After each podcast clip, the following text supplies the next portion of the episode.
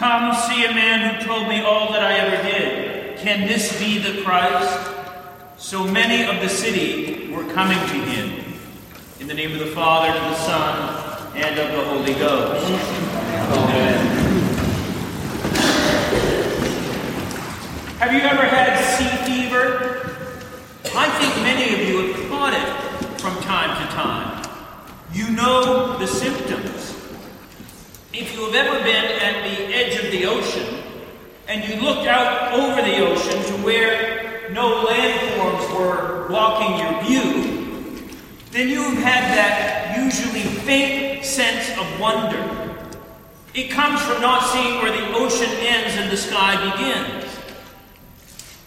Another location where you may have had sea fever is when you're actually on the ocean supposedly in a boat, you're on the ocean and realize how small you are in comparison to the ocean.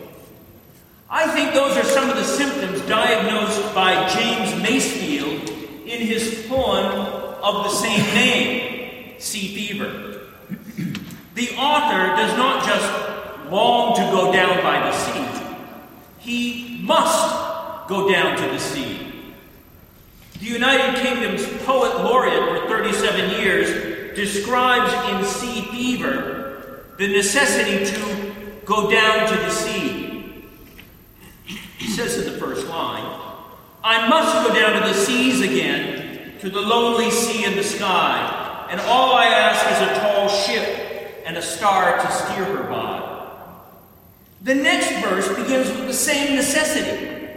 I must go down to the seas again, for the call of the running tide is a wild call and a clear call that may not be denied. And then he repeats the same line on the third verse. I must go down to the seas again, to the vagrant gypsy life, to the gull's way and the whale's way.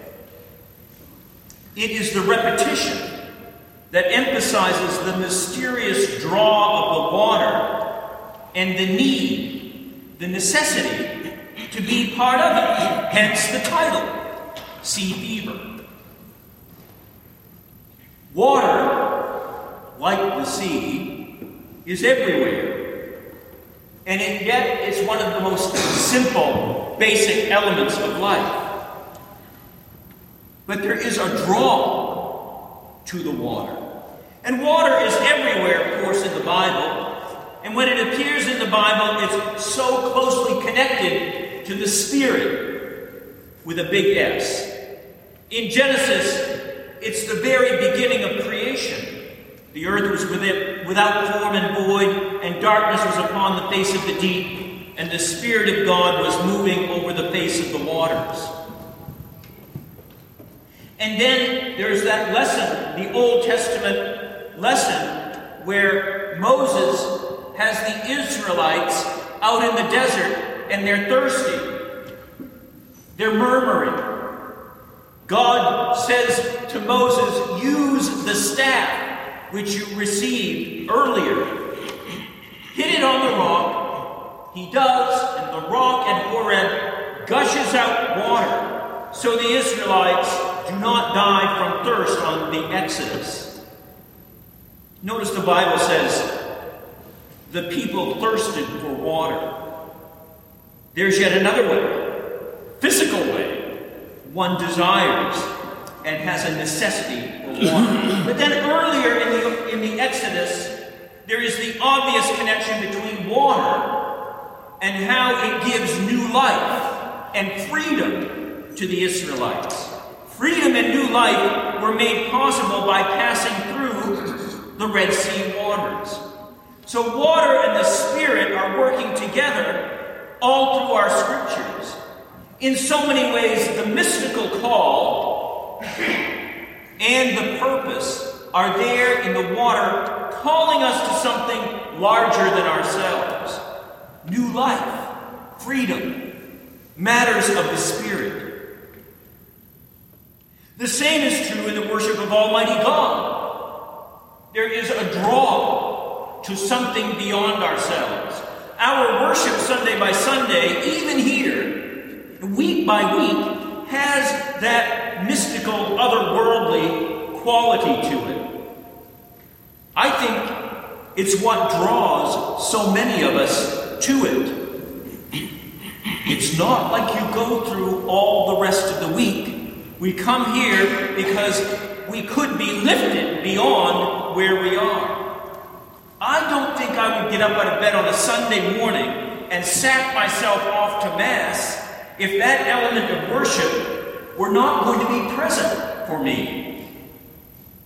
The material needs to point me to and even bring me to some connection with the God of all creation who is trying to get through to me. If that's not going to happen for me, then if that's going to happen for me, I'm going to keep going to Mass. If it's not going to happen to me, then I'm going to keep going to Mass until it does happen to me. Something to this effect happened to the Samaritan woman at the well in today's Gospel. She came to know this Jesus as someone with divine authority. She knew that Jesus must be the Messiah because he told her everything about her marital status and he'd never met her before.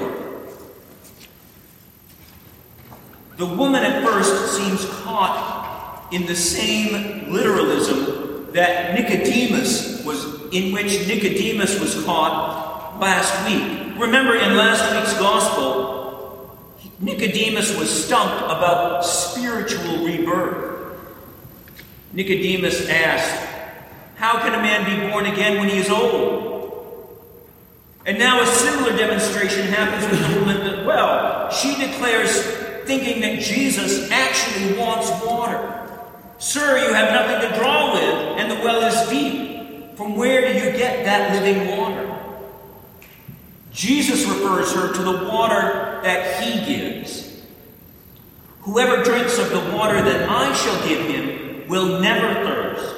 The water that I shall give him will become in him a spring of water welling up to eternal life. Jesus is speaking of himself. She is converted, and then she sees and knows him as the Messiah. And Jesus confirms it because he says, I who speak to you am he. The gift and hope of everlasting life are explained to the woman by Jesus in the water of everlasting life. And then he explains the work of giving others the gift and hope of everlasting life using the picture of sowing and reaping the harvest. He describes the disciples that they do not need to wait to reap the harvest of those ready for everlasting life, that the harvest is ready now. I tell you, lift up your eyes and see how the fields are already white for harvest. The harvest is used because of the woman's testimony and her conversion. And then many Samaritans believed and came out to see Jesus and actually asked him to stay and teach with them. And he did. The key, it seems, is that unless people are pointed beyond their lives in this world, then they will not be moved to believe. There must be a hope, a belief in everlasting life, or the religion will not move people. It will not move their individual souls, nor will it move them to bring others to it. It's the supernatural, the mystical, the otherworldliness of religion is what people will latch on to, and rightly they should. No one is going to believe something unless it points to something better than this life. We need to know and believe that this is not all that there is. Notice woman had Jesus tell her all about her past, when he had previously not met her, she then believed. It is the spiritual and the mystical that moves the soul and is good for the soul. It's our soul that goes on from here and continues to everlasting life. We hang on the mystical quality of religion and we depend on the Holy Spirit to lead us through this life to everlasting life. We can be strengthened knowing that by believing Jesus Christ in this world, the spiritual world of heaven will await us. Then we can be evangelists, even now to those who do not know Christ or doubt his presence in their lives. We can be the woman at the well and have our souls put in the hands of Jesus and bring others to know him and to love him. There's something to stripping away of unnecessary material things and getting down to basic necessities like water that helps us draw closer to the eternal.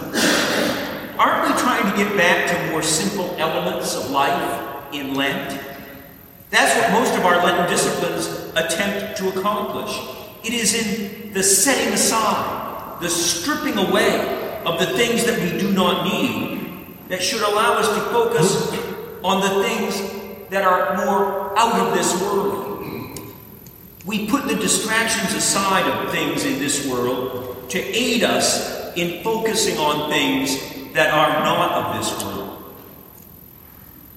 We have both elements of simplicity and universality in water, and those same two elements are present in Jesus' encounter with the Samaritan woman at the well. It's all about the water.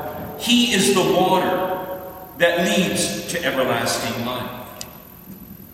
Those gifts of faith and hope in that Samaritan woman will be the same ones that change our lives while we're on the way to everlasting life. We can have the sense of awe and wonder brought to us in the simplicity of water or in our worship of the Almighty. With our faith placed in Him, as did the woman at the well, we will be on the road to a more fulfilling life a more fulfilling life even here, even now. It is not going to happen unless we open ourselves and drink in the water of everlasting life. That is Jesus Christ. In the name of the Father, and the Son, and of the Holy Ghost. Amen.